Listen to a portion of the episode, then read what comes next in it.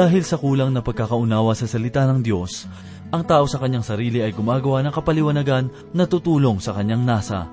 Subalit ano ang hatol ng Diyos laban sa mga taong bumabak? Subalit ano ang hatol ng Diyos laban sa mga bumabaluktot sa kanyang katwiran? Tunghayan natin ang kasagutan sa ikalabing apat hanggang ikalabing anim na talata ng liham ni Judas. At ito po ang mensaheng ating pagbubulay-bulayan sa oras na ito dito lamang po sa ating programang Ang Paglalakbay.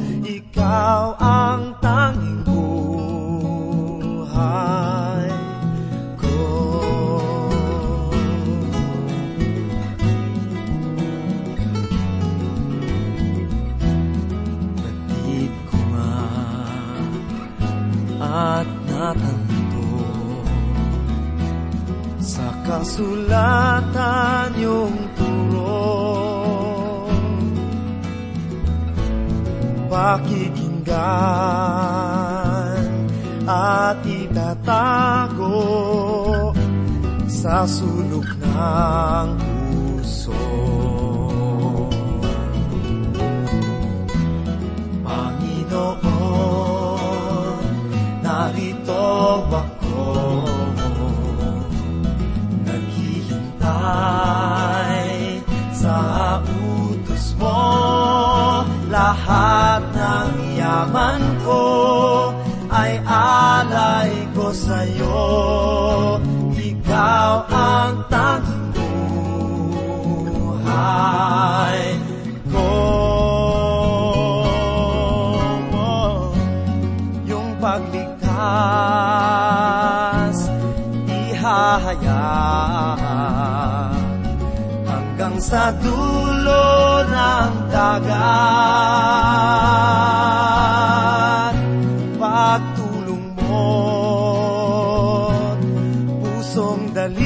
dalisay, aking ikakalat.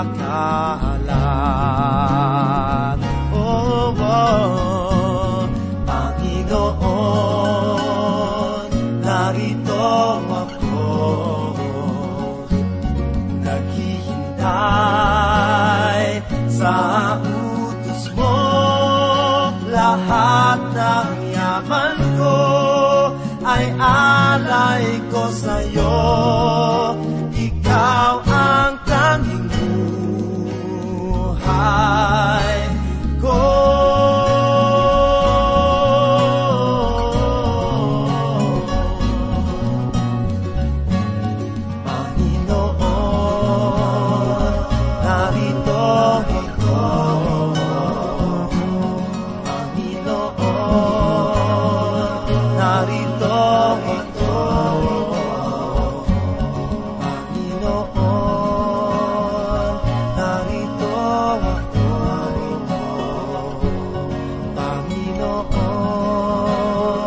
Mapapalang araw ang sumainyo mga kaibigan at mga tagapakinig ng atin pong palatuntunan. Nawa ay nasa mabuti kayong kalagayan at nakahandang pagpalain ng Diyos. Ako po si Pastor Dan Abangco. Samahan po ninyo ako at tayo ay matuto sa banal na salita ng Panginoon. Ang Diyos ay hindi kailanman nagkulang sa pagpapaalala sa ating mga tao tungkol sa kanyang mabuting kalooban. Ibig ng Panginoon na tayo ay mabuhay na may kapayapaan sa piling niya, subalit palagi nating nilalabag ang kanyang kalooban. Sa dinami-rami ng mga pangyayari na nagaganap sa kasaysayan, laging makikita natin ang tao sa paghihimagsik laban sa kautusan at salita ng Diyos. Lagi nating tinatakbuhan at nilalayuan ang kanyang mga hangarin at tayo ay nabubuhay sa sarili nating kaparaanan bilang masama. Ang paksang aking ibabahagi sa inyo ngayon ay muli nating hahanguin mula sa sulat ni Judas. Ito ay naglalaman ng mga aral at halimbawang dapat nating pakalimiin at itanim sa puso upang tayo ay hindi malayo sa kalooban ng Panginoon. Babasahin ko po ang ikalabing apat at ikalabing limang talata dito sa sulat ni Judas na ganito po ang sinasabi. Nagngangalit na alon sa dagat na pinabubula ang kanilang sariling kahihiyan, mga pagalagalang bituin na silang pinaglaanan ng pusikit na kadiliman magpakailanman. At sa mga ito rin naman si Inok na ikapitong salinlahi mula kay Adan na nagpapahayag na sinasabi, narito, dumating ang Panginoon na kasama ang kanyang laksalaksang mga banal upang igawad ang hatol sa lahat at upang sumbatan ng bawat kaluluwa sa lahat ng kanilang masamang gawa na kanilang ginawang may kalikuan at sa lahat ng mga bagay na malupit na sinalita sa kanya ng mga hindi makadiyos na makasalanan. Ang propesiyang ito na nagmula kay Inok ay hindi matatagpuan sa lumang tipan. Sa ikalimang kabanata ng aklat ng Henesis ay mababasa natin ang natalang pangyayari sa buhay ni Inok. Ngunit wala tayong makikita roon tungkol sa propesiyang kanyang ipinahayag. Gayun din naman, ang pangalang Inok ay hindi karaniwang pangalan. Kung kaya't matitiyak natin ang Inok na tinutukoy ni Judas sa kanyang sulat ay walang iba kundi ang Inok na nabuhay sa panahon ng Henesis. Tungkol sa paksang ito ay may isang dalubhasa ang nagsabi sa kanyang pagsusuri ng ganito. Ang pananalita ng propesiya na sinabi ni Inok na hinalaw ni Judas ay nagmula sa aklat ng Apokripa. Ang aklat na ito ay kilala sa mga pinuno ng iglesia noong ikalawang siglo, ngunit naglaho ng ilang mga siglo maliban sa ilang mga bahagi na napapanatili ngayon sa pamamagitan ng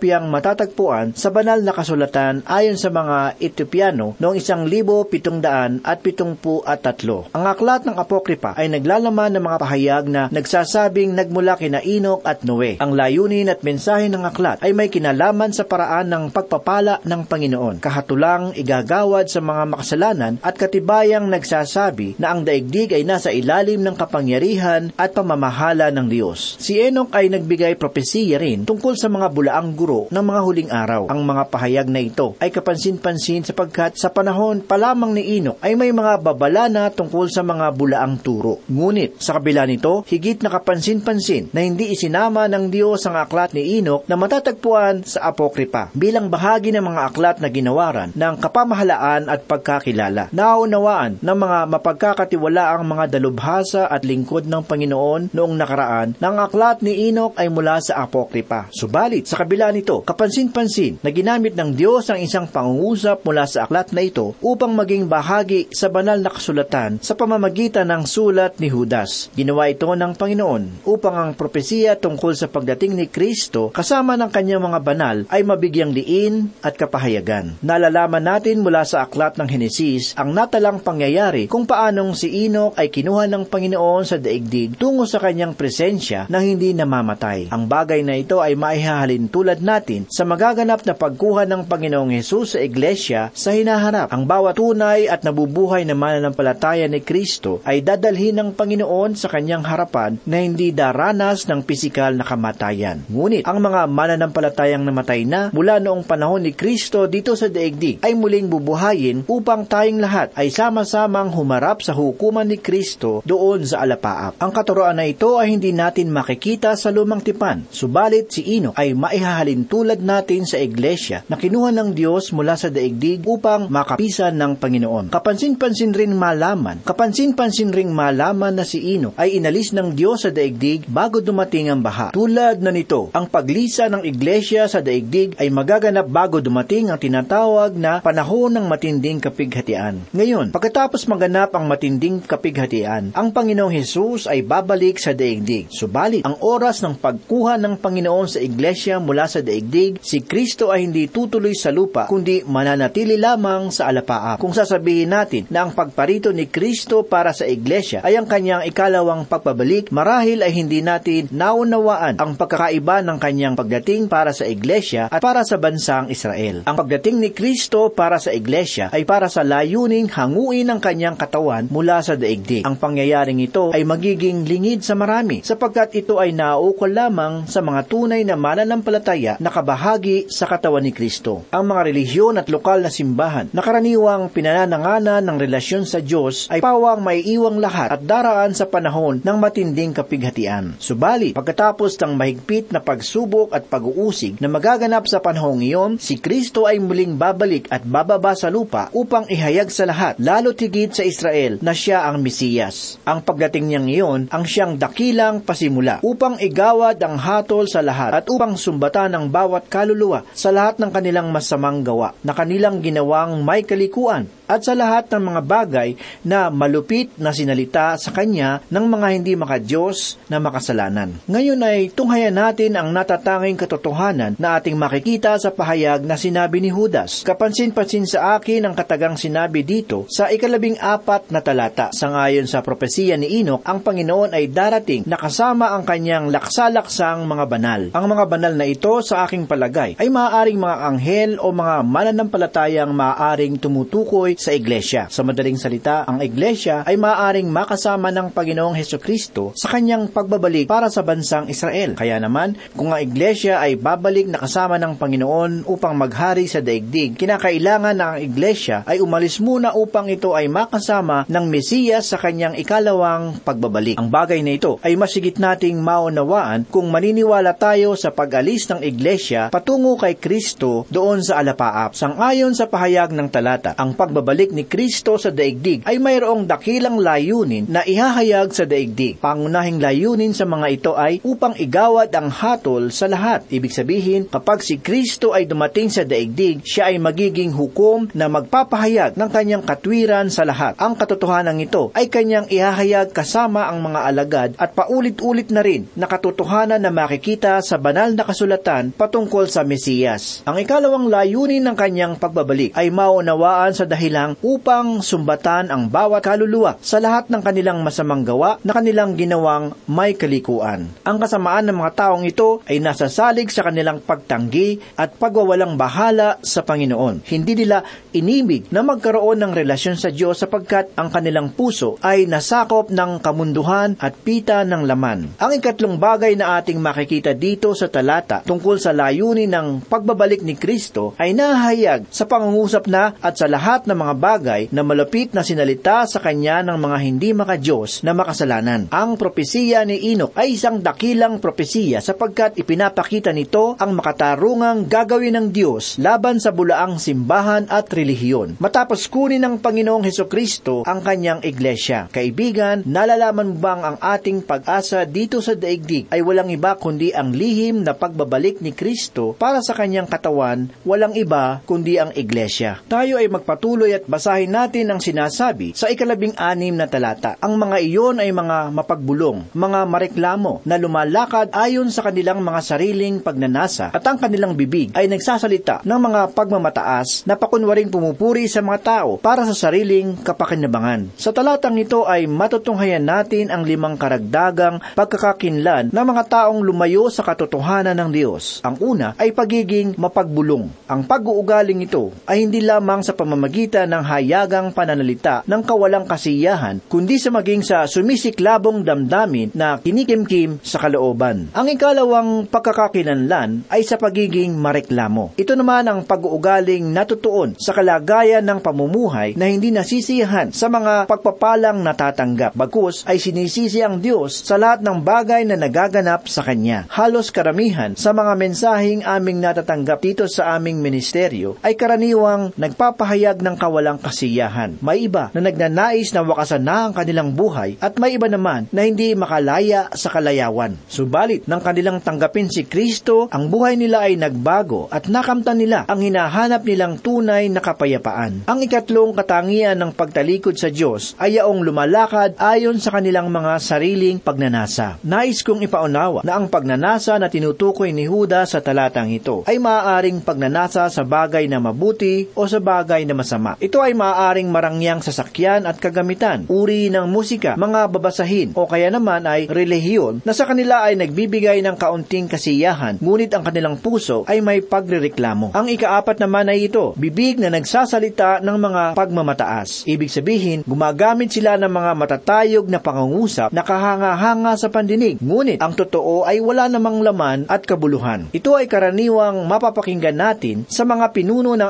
ating bansa na sa harap ng madla ay may mahusay na pananalita, ngunit wala namang tunay na pagtatalaga ng sarili sa pagsasakatuparan ng kanyang mga pangako at panukala para sa bayan. Ang ganitong pag-uugali ay makikita na rin sa mga manggagawa ng simbahan. Mahusay mangusap, ngunit wala namang pagsasakatuparan. Ito ang diwa ng ikalimang katangian na sinasabi ni Judas patungkol sa mga taong pakunwaring pumupuri sa mga tao para sa sariling kapakinabangan. Ang mga taong ito ay nakatatanggap ng dakilang palakpakan mula sa marami. Sila ay nangungusap ng maraming bagay upang bilugin ang ulo ng kanyang kapwa. Ginagawa nila ito sapagkat inaasam nila ang papuri ng tao upang sila ay makinabang. Tungkol rito ay naaalala ko ang sinabi ni Santiago sa kanyang sulat sa Kabanatang 2, una hanggang ikaapat na talata. Ganito po ang sinasabi, Mga kapatid ko, huwag kayong magkaroon ng pagtatangi hanggang tinataglay ninyo ang pananampalataya sa ating Panginoong Heso Kristo, ang Panginoon ng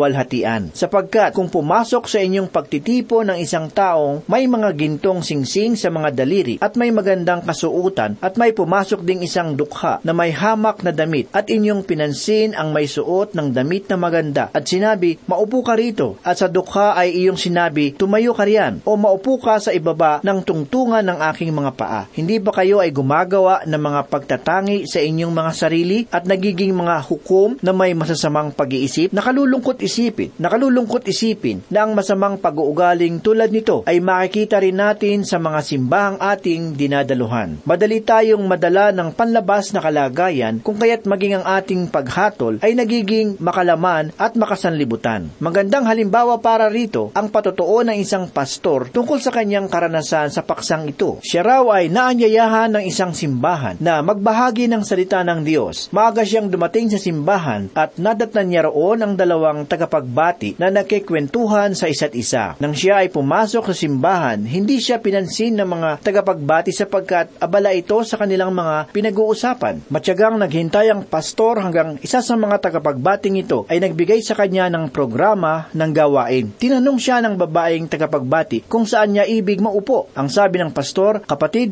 hindi ko alam. Saan kaya maaari? Sumagot ang babae, paano kaya kung sa bandang kaliwa po roon? Hindi niyaya ng tagapagbati ang pastor na maupo sa harapan bagamat ang mga ito ay wala lamang laman. Ang babae ay wala rin sa mabuting pakiramdam kung kaya't pumunta na lamang ang pastor sa likod upang makapaghanda. Nang ang oras ng pagbabahagi ng salita ng Diyos ay dumating na, ang pastor na ito ay pumunta sa pulpito habang kanyang tinitignan ang babaeng tagapagbati doon sa likuran. Laking gulat ng babae ng kanyang makita na ang lalaki na kanyang kinausap at pinagkaitan ng nararapat na upuan ang siyang pastor pala na kanilang inanyayahan upang mangaral. Ang kanyang itsura ay hindi mailarawan sa kahihiyan, kung kaya't matapos ang panambahan ay dali-dali siyang lumapit sa pastor upang humingi ng paumanhin sa kanyang inasal. Ang sabi ng pastor, Kapatid, wala kang dapat na ipagpaumanhin sa bagay na iyon. Subalit, sa aking palagay, malagang bigyan natin ng pansin ang mga panauhing dumadalo sa ating gawain at maging mabuti sa kanila. Mga kaibigan, bilang mga mananampalataya, dapat nating tiyakin na hindi tayo nagtatangi ng kapwa. Ngunit nalulungkot akong makita na ang pag-uugaling ito ay nagaganap sa mga simbahan at paaralan. Ang pastor ay karaniwang ipinakikilala bilang mga dakila at kagalang-galang na tauhan. Sa totoo lang, ang paraang ito ay hindi natin dapat gamitin sapagkat ito ay hindi makatotohanan. Ito ay paraan ng mga lumilihi sa katotohanan dahil hindi sila tumitingin sa Diyos. Wala silang pakialam sa sasabihin ng Panginoong Hesus na nagsasabing, magaling aking mabuti at tapat na lingkod. Masigit nilang hinahanap ang papuri ng tao. Isang pastor ang lumapit sa isang kilalang lingkod ng Diyos na nagtanong ng ganito, Pastor, ikaw po ba ay nangangaral sa iyong simbahan sa paraang ginawa mo dito sa aming gawain? Sumagot ang lingkod ng Diyos, Oo naman, bakit hindi? Sa totoo lang, bago ko ihayag sa iyo ang aking mga pangaral, ay inihayag ko muna ito sa aking iglesia sa gayong ding paraan. Dahil sa gulat ng pastor, sinabi niya sa lingkod ng Diyos ang totoo niyang nararamdaman. Ang sabi niya, alam po ninyo, kung mga ngaral ako sa gayong paraan na ginawa ninyo dito sa aking simbahan, ay tiyak na paaalisin nila ako. Ang paghahanap ng papuri ng tao upang maging kalugod-lugod sa kanila sa halip na maging tapat sa Diyos ay tiyak na may kahatulan at isang tanda ng pagtalikod sa Panginoon at sa kanyang salita. Kaibigan, ang kaisipan ng sanlibutan ngayon ay malayo na sa ibig ng Diyos. Maging ang pananampalataya kay Kristo ay tila isa ng kahiyahiyang bagay na dapat itatwa sapagkat hindi ka raw magiging katanggap-tanggap sa sanlibutan kung ikaw ay masyadong relihiyoso at nagdadala ng banal na kasulatan. Tungkol sa bagay na ito ay naaalala ko ang sinabi ng Panginoong Heso Kristo sa kanyang mga alagad sa ikalabing anim na kabanata ng Ebanghelyo ni Juan talatang 33. Ganito po ang sinabi, Ang mga bagay na ito ay sinabi ko sa inyo upang sa akin ay magkaroon kayo ng kapayapaan. Sa sanlibutan ay naharap kayo sa pag-uusig. Ngunit lakasan ninyo ang inyong loob. Dinaig ko na ang sanglibutan. Sa madaling salita,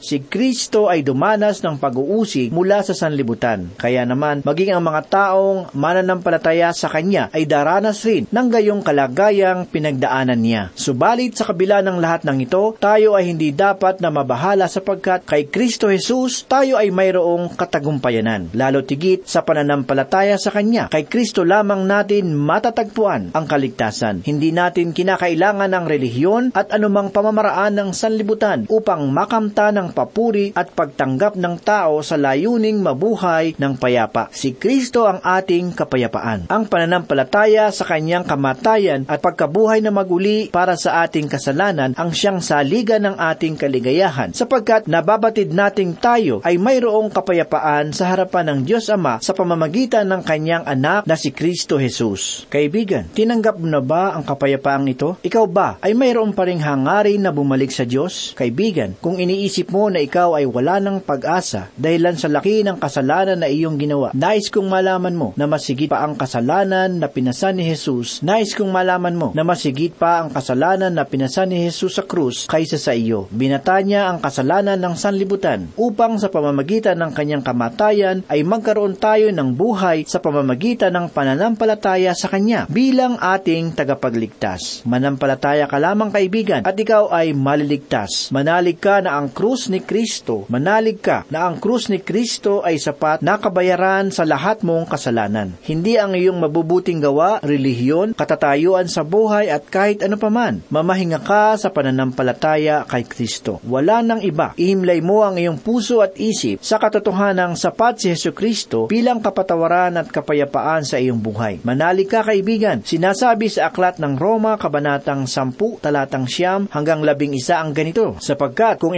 ipapahayag mo sa pamamagitan ng iyong bibig si Jesus na Panginoon at sasampalataya ka sa iyong puso na binuhay siyang muli ng Diyos mula sa mga patay ay maliligtas ka. Sapagkat sa puso ang tao'y nananampalataya kaya't itinuturing na ganap at sa pamamagitan ng bibig ay nagpapahayag kaya't naliligtas. Sapagkat sinasabi sa kasulatan ang bawat sumasampalataya sa Kanya ay hindi malalagay sa kahihiyan. Ang pananampalataya sa kamatayan ng anak ng Diyos ay pagtitiwala na ang Kanyang kamatayan para sa atin ay sapat na kabayaran. Pinananalangin natin sa gayong paraan na si Kristo ay nagtagumpay na iligtas tayo mula sa espiritual na kamatayan. Ang dugo sa krus ng Kalbaryo ay mainam na alay na nagbigay kapatawaran sa mga kasalanan. At kung tatanggapin at pananaligan ng tao ang gayong ginawa ni Heso Kristo para sa kanya, ang taong iyon ay maliligtas. Para sa maraming tao, ang ganitong uri ng paglapit sa Diyos ay napakahirap. Hindi ko lubos maunawaan kung bakit nahihirapan ang tao na tanggapin na wala siyang kailangan pang gawin upang maligtas. Nakita ko na ang tao ay laging may hinahanap na paraan upang mayroong siyang magawa para sa kanyang kaligtasan. Sinasabi ng ima na sa pamamagitan ng pagpapakatino ay makakamit ng tao ang kabutihan at magiging malapit sa Panginoon. Gayun din naman, may mga nagsasabing ang sampung utos ng Diyos ang siyang daan tungo sa kaligtasan. Ang sabi nila, kung matutupad ko ang sampung utos, natitiyak kong makakapasok na ako langit. Ito ang mga nakalulungkot na pananaw ng tao sa buhay. Narinig ko pa ang isang paniniwala ng ganito ang sinasabi, ang mga ginawa kong pagtulong sa aking kapwa at sa aking simbahan ay kalugod-lugod sa Diyos. Kaya naman, nahanda na akong mamatay upang makapiling ang Panginoon. Kaibigan, para sa taong ito, ang kanyang mga mabuting gawa ay susi na sa kaligtasan. Natitiyak kong ang mga pahayag na aking sinabi ay paniniwala rin ng marami nating kababayan ngayon. Malaking bilang ng ating mga kababayang Pilipino ngayon ang matibay na naniniwala na ang kaligtasan ay makakamtan sa pamamagitan ng mabubuting gawa. Kaibigan, hindi ko sinasabing ang pagtulong sa tao ay masama. Ang akin lang ibig sabihin ay ito, ang kaligtasan na hindi makakamit sa pamamagitan ng ganitong paraan tayo ay tulad ng punong patay dahilan sa ating kasalanan. Ito ang likas na kalagayan na ipinapakita ng banal na kasulatan sa atin. Tayo ay patay. At kung patay, mayroon ba tayong magagawa upang maging buhay?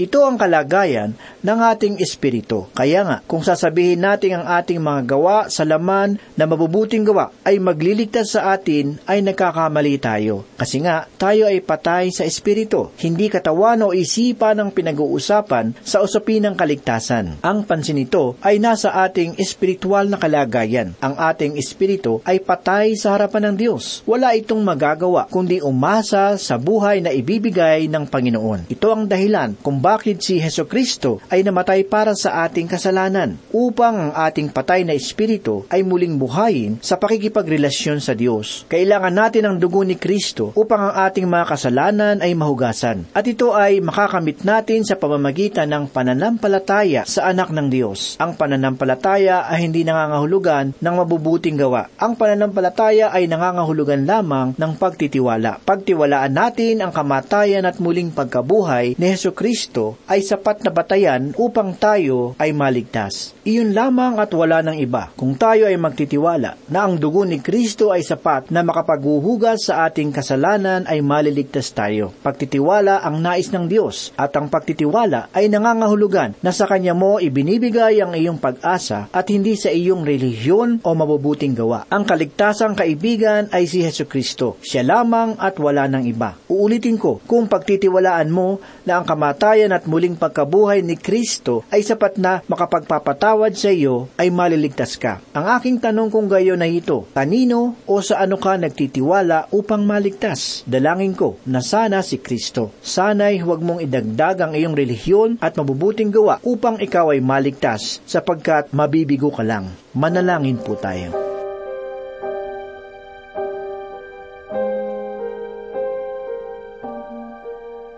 Muli kami nagpapasalamat at nagpupuri Panginoon sa iyong mapagpalang salita. Salamat po sa katotohanang wala kaming dapat gawin upang maligtas, sapagkat iyon ay iyon ang nagawa doon sa krus ng Kalbaryo. Ikaw ang nagbayad ng kasalanan ng sanlibutan. Ang dapat naming gawin ay paniwalaan at manampalataya sa iyo bilang aming tagapagligtas at Panginoon ng aming buhay. Maghari ka, Panginoong Hesus, sa aming buhay at gabayan mo kami sa tamang landas. Ito po ang aming samot dalangin. Sa pangalan ni Jesus. Amen.